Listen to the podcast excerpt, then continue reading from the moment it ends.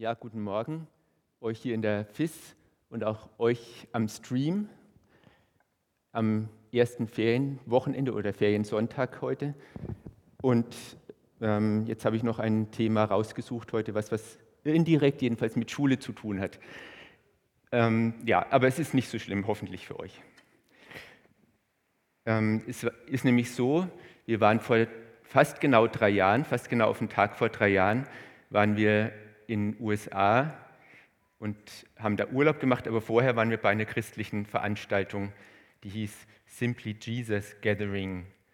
Das heißt also, das war eine kleine, relativ kleine Tagung, mit, äh, wo es darum ging, sich auf Jesus zu konzentrieren und mal andere Sachen, Tradition und so weiter ein bisschen beiseite zu legen. Und das fand ich sehr gut, weil das auch in unserer Gemeinde für die Diskussion mit Offenheit und gleichzeitig Konzentration auf Jesus ähm, eine große Rolle spielt, dieses Thema, finde ich.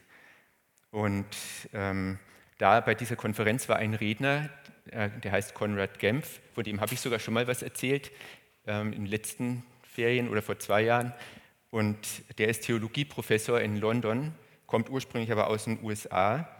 Und der hat mich äh, ziemlich beeindruckt mit seinen Vorträgen dort. Ich hatte auch mal beim Mittagessen, das war eben, weil es nicht so riesig war, auch recht familiär das Ganze, war ich auch mal mit ihm am Tisch gesessen und wir haben da auch theologische Sachen diskutiert. Ähm, daraufhin habe ich dann mir nachher auch noch andere Vorträge aus früheren Jahren von ihm angeschaut. Und ähm, von einem von diesen Vorträgen, den habe ich jetzt mehr oder weniger als Basis genommen, habe ich jetzt geklaut als Idee für diesen Gottesdienst heute. Man könnte jetzt auch sagen Plagiat, aber ich versuche ihn ja gut zu zitieren. Ähm, und in dem Vortrag ging es darum, äh, nicht nur ähm, Jesus als König zu sehen, sondern auch als Lehrer. Also hier kommt das Thema Schule. Und er findet sogar, dass Jesus der beste Lehrer war. Und er hat es an einem Beispiel dargestellt. Und er hat ähm, versucht, da klarzumachen, dass es Jesus bei seiner Funktion als Lehrer nicht nur darum ging, Wissen zu vermitteln, sondern dass er die Personen wirklich in den Mittelpunkt gestellt hat. Und äh, ich weiß nicht, ob ihr euch daran erinnern könnt, die, die, schon länger aus der Schule raus sind, so wie ich. Ähm, wer waren so die Lehrer in eurem Leben, die euch am meisten beeindruckt haben? haben? Haben die am besten das Wissen vermitteln können oder haben die euch auch als Person ernst genommen und angenommen, so wie ihr wart? Und wie gehen sie um mit, wie sind sie umgegangen mit Fragen? Und das ist jetzt auch der Schwerpunkt eigentlich von dem, was wir jetzt hier mal heute betrachten wollen in einer Geschichte, ja, die schon, wie es die Urmi gesagt hat, sehr bekannt ist. Das ist das Gleichnis vom barmherzigen Samariter.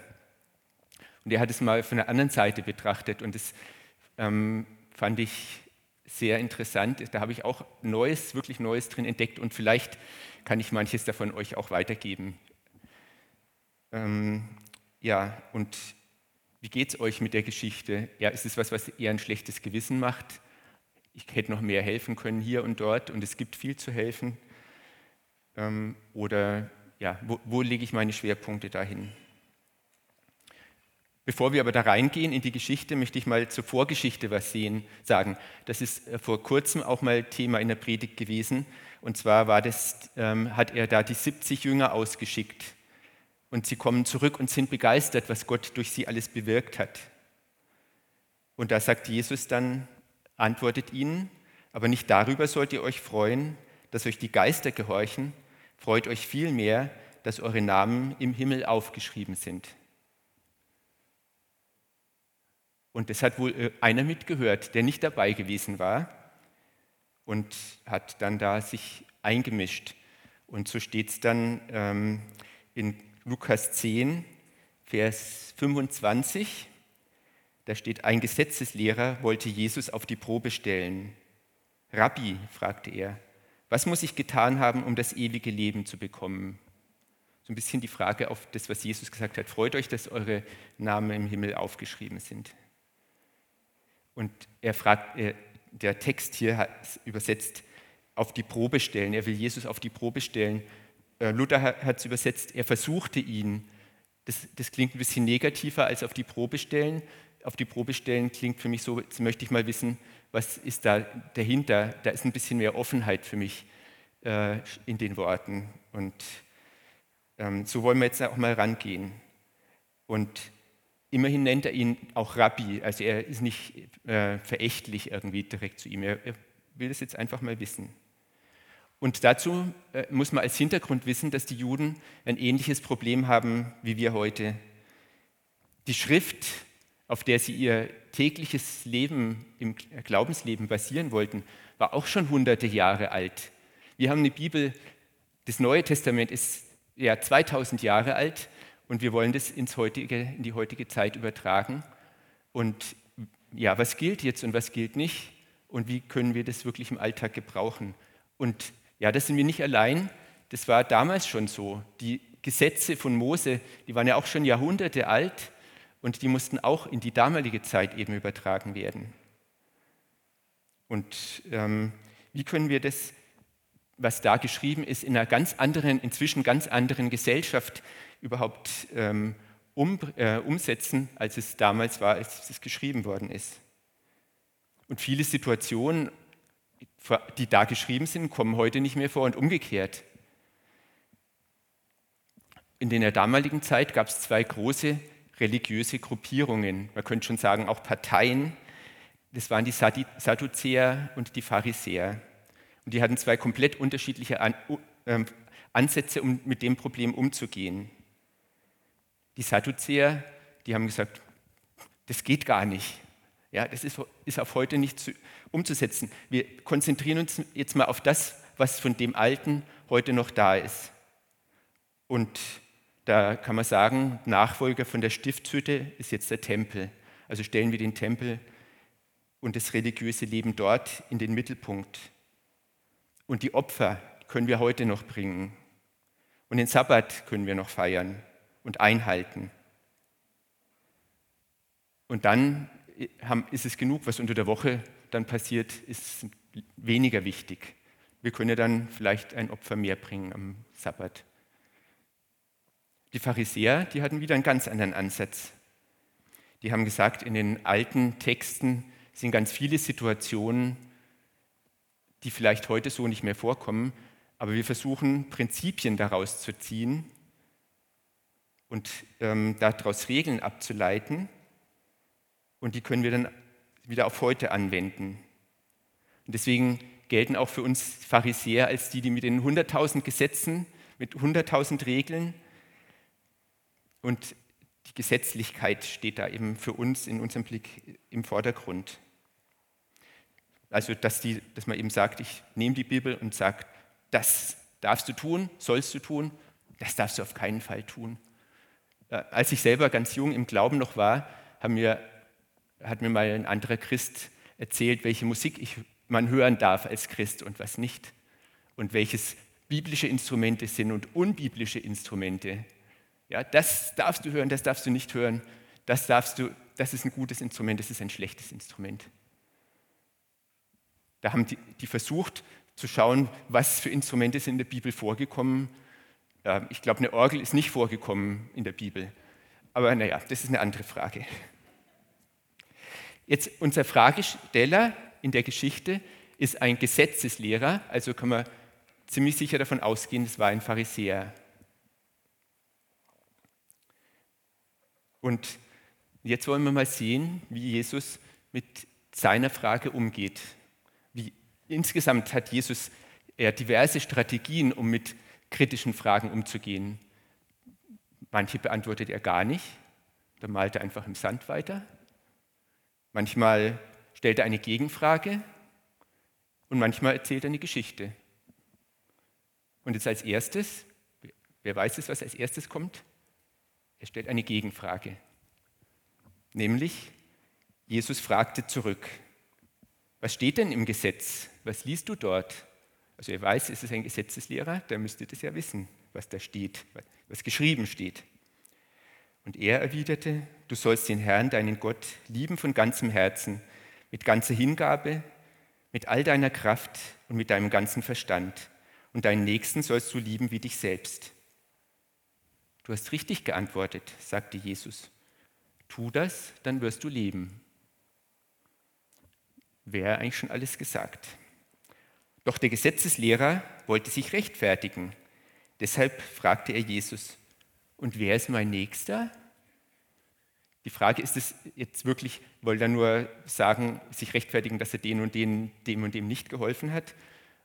Oder wie echt ist die Frage? Das kann man natürlich jetzt nicht so leicht erklären, aber die Frage ist, glaube ich, schon für uns auch verständlich. Die mögliche Antwort könnte jetzt sein von Jesus, das ist dein Nächster, das ist nicht dein Nächster. So ähnlich hätte es sich jetzt ein Pharisäer natürlich gewünscht. Regeln, an denen man sehen kann, was ist der Nächste, wer ist meine Hilfe wert sozusagen, dass ich das entscheide jetzt. Und ich kenne es von mir selber auch, ähm, wie ich umgehe mit, mit Problemen anderer Menschen. Man sagt leicht selber Schuld und, und hakt das Ganze dann ab. Und da, dazu jetzt vielleicht mal das Gebot der Nächstenliebe, um zu wissen, auf was bezieht sich der Pharisäer. Das steht in 3. Mose 19, 18. Und da heißt es, räche dich nicht selbst und trage deinen Volksgenossen nichts nach, deine Nächsten sollst du lieben wie dich selbst. In der jüdischen Lehre hat man, in der jüdischen Auslegung hat man da noch drangehängt, denn er ist wie du. Das heißt also, das hat sich für die Juden im Wesentlichen auf Mitjuden äh, bezogen. Andererseits wird das gleiche Wort auch verwendet für Nachbarn, wirklich die nebendran wohnen und bezieht sich auch zum Beispiel bei Mose mal auf die Ägypter, also auch ägyptische Nachbarn sind mit dem gleichen Wort als Nächste bezeichnet. Also so ganz einfach kann man es sich nicht machen, aber die Pharisäer hatten sogar eine Tendenz, den Nächsten, den Begriff des Nächsten noch einzuschränken auf Mitpharisäer. Weil das sind ja die, die so sind wie ich selbst. Aber Jesus gibt jetzt nicht diese einfachen Antworten und Regeln, nach denen du feststellen kannst, wer der Nächste ist und wer nicht, sondern er erzählt die folgende Geschichte. Also der, im Text steht, genau, Jesus nahm die Frage auf und erzählte die folgende Geschichte. Und jetzt versetzen wir uns mal ein bisschen in den Pharisäer hinein. Er wollte jetzt eigentlich klare Regeln hören und jetzt kommt eine Geschichte. Ob das jetzt mir was bringt, ob das, wie das jetzt für mich ausgeht, da bin ich ja mal gespannt. Und jetzt geht die Geschichte los. Ein Mann ging von Jerusalem nach Jericho hinunter. Unterwegs wurde er vom, von Räubern überfallen. Sie nahmen ihm alles weg, schlugen ihn zusammen und ließen ihn halbtot liegen. Oh, wohin führt es jetzt? Naja, eigentlich ist es schon klar, oder? der Mann braucht Hilfe, geh hin und hilf ihm und dann wirst du gesegnet. Dann ist das doch alles geregelt. Und jetzt geht es aber die Geschichte weiter. Zufällig ging ein Priester den gleichen Weg hinunter. Priester? Ich bin doch Pharisäer. Ein Priester, Tempel, ist doch eher ein Sadduzäer, höchstwahrscheinlich. Was hat jetzt der hier mit zu tun? Oh, war ja, wenn der dem jetzt hilft, dann muss ich ja erst recht der können wir nicht, kann ich ja nicht hinten anstehen. Und klar wird dann Jesus sagen, wenn schon der Sadduzäer hilft, der die Schrift gar nicht so mit dem Heute verbindet, musst du doch umso mehr einem Hilfsbedürftigen helfen. Jetzt weiß ich, worauf das Ganze hinausläuft. Hm, hat er gedacht. Also wir sagen es oft so schnell. Jetzt weiß ich, wo es drauf rausläuft, aber manchmal geht es doch anders weiter mit Gott und uns der Priester, er sah den Mann liegen und machte einen Bogen um ihn. Ha, habe ich mir doch gleich denken können. Jetzt kommt bestimmt ein Gesetzeslehrer als nächstes und der hilft dann oder ein Pharisäer. Aber was kommt als nächstes? Ein Levit. Für mich ist ein Levit sowas wie ein kleiner Priester. Nicht ganz so qualifiziert. Will jetzt Jesus vielleicht damit darauf raus, dass es auch auf die Stellung ankommt? auf den Status. Der höher gestellte Priester geht vorbei, lässt sich da nicht hinab dazu. Und der Levit hilft und wird dann gesegnet. Will er damit sagen, äh, es geht weiter. Genauso verhielt, es sich mit dem, äh, verhielt sich ein Levit. Auch er machte einen großen Bogen um den Überfallenen. Oh, der geht auch vorbei. Ein Sadduzäer nach dem anderen. Jetzt aber, muss aber ganz bestimmt endlich ein Pharisäer kommen. Muss, selbstverständlich, ja, für uns manchmal ist es schnell gesagt, Charismatiker oder Fundamentalist, muss man jetzt die äh, Gruppen gegeneinander ausspielen. In der, selbst in den kirchlichen Strukturen gibt es ja Fraktionen, Katholik oder Protestant. Spielt es jetzt hier für wirklich so eine große Rolle? Und jetzt geht es weiter, die Geschichte. Schließlich näherte sich ein Samaritaner.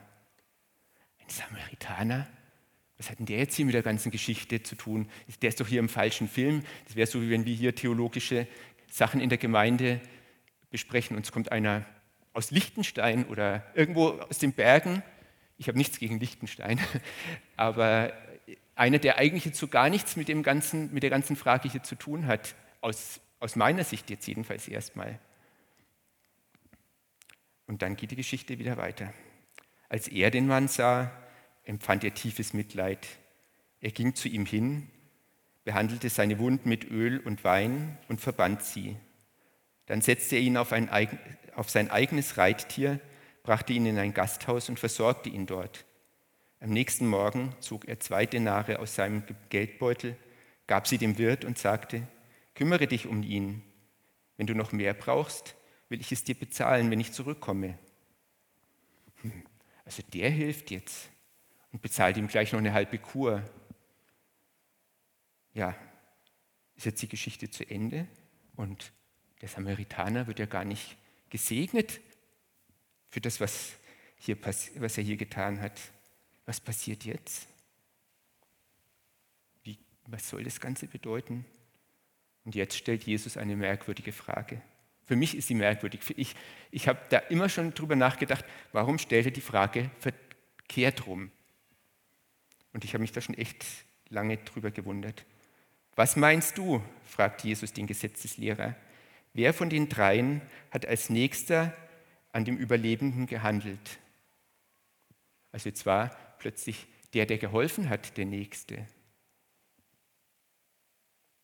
Die Frage ist doch irgendwie verdreht, oder? Aber eigentlich ist die Antwort für mich jetzt klar als Pharisäer. Na, der, der barmherzig war und ihm geholfen hat, erwiderte er. Aber warum wurde der nicht gesegnet? Aber es hat jemand in der Geschichte Segen erhalten. Wer war das? Es war der, der unter die Räuber gefallen war. Der hat den Segen gebraucht. Und geht es in der Geschichte vielleicht gar nicht so sehr um den Samariter wie um mich? Um den Hilfsbedürftigen? In der, in der Geschichte kommt sonst keiner vor, der ein Pharisäer sein könnte. Vielleicht ist die Frage nicht, von wem ist die Frage nicht vielleicht eher, von wem möchte ich geliebt werden, wenn ich Hilfe brauche? Langsam dämmert es mir, dass eigentlich nur ich diese Person sein kann. Und langsam dämmert es mir auch, dass Jesus nicht die eigentliche Frage beantwortet hat, sondern er hat mich als Person beantwortet. Er hat mich als Person in den Mittelpunkt gestellt und mir gezeigt, wie wichtig ich Gott bin und wer mein Nächster ist. Ja, und Jesus sagt noch zum Schluss, dann geh hin und mach es genauso. Man könnte jetzt sagen, na also doch, aber es ist eben so, eigentlich ist das die Antwort auf die allererste Frage, beziehungsweise auf das, was der Pharisäer am Anfang gesagt hat, was das Wesentliche ist, ist Gott lieben und den Nächsten wie dich selbst. Und das verbindet sich in der Geschichte jetzt auf einmal. Und dabei kommt auch raus, wenn ich Hilfe empfangen kann, dann kann ich auch Hilfe weitergeben und nicht von oben herab irgendwie, als der, der sich herablässt, sondern als einer, der selbst Hilfe erlebt hat. Wenn ich jetzt nicht vor fünf Jahren äh, so gute Ärzte gehabt hätte und ähm, die, mich, die damals dabei waren, haben ja gesehen, ich bin ja über ein Jahr lang mit einem riesen Pflaster im Gesicht rumgelaufen, dann hätte ich mich jetzt nicht so gerne hier vor, vor eine größere Menge und vor allem vor eine Stream-Kamera gestellt. Ähm, aber ich habe diese Hilfe erfahren und das hat es mir ermöglicht, auch wieder anders sozusagen für andere da zu sein. Und Hilfe heutzutage haben wir jetzt gerade auch aktuell wieder die Beispiele, ähm, wird oft dafür benutzt, um irgendwas zu verdienen, um irgendeinen Zweck zu erreichen. Es gibt den schönen Satz, Flutkatastrophen haben schon Wahlen gewonnen. Mal schauen, wie es diesmal weitergeht. Aber ähm, das, das, ist ein Punkt, ähm, wie man in Fällen, wo Hilfe wirklich nötig ist, wie, wie damit umgegangen wird. Es gibt auch viele, habe ich gelesen, die heutzutage in den, in den Katastrophengebieten zweifelhafte Hilfe anbieten, um daraus Kapital zu schlagen. Und was, was ist es für mich die Motivation zu helfen? Ja, und da ist es gut, wenn ich mir wieder bewusst mache, wenn meine Wunden geheilt sind, dann bin ich auch in der Lage, anderen zu helfen. Und ähm, Jesus selber ist auch angeeckt beim Helfen öfter. Wenn er das wichtiger gesehen hat, jemandem jetzt zu helfen, als, als die Dinge, die gerade angestanden, scheinbar angestanden sind, zu tun. Mal bei den, bei den Sadduzäern, weil es am Sabbat war, dass er geheilt hat. Mal bei den Pharisäern, weil er dann auch gleich noch Sünde mitvergeben hat. Mal bei den Jüngern, weil er sich von wichtigeren Dingen ablenken hat lassen, um eine Frau zu heilen oder sich um, um Kinder zu segnen. Ja, und da möchte ich mich von Jesus inspirieren lassen und ich möchte seinen Geist in meinem Leben wirken lassen, an jedem Tag, nicht nur am Samstag oder Sabbat oder Samstag oder am Sonntag. ja, und ich bin gespannt, wie er weiter wirkt und freue mich schon auf die Aktion Rückenwind, wo es ja um den Geist geht, die dann im Herbst kommt, dass wir da noch mehr lernen können, wie wir im Alltag, in jedem Tag Gott dienen können oder beziehungsweise uns von ihm lieben lassen und seine Liebe weitergeben. Amen.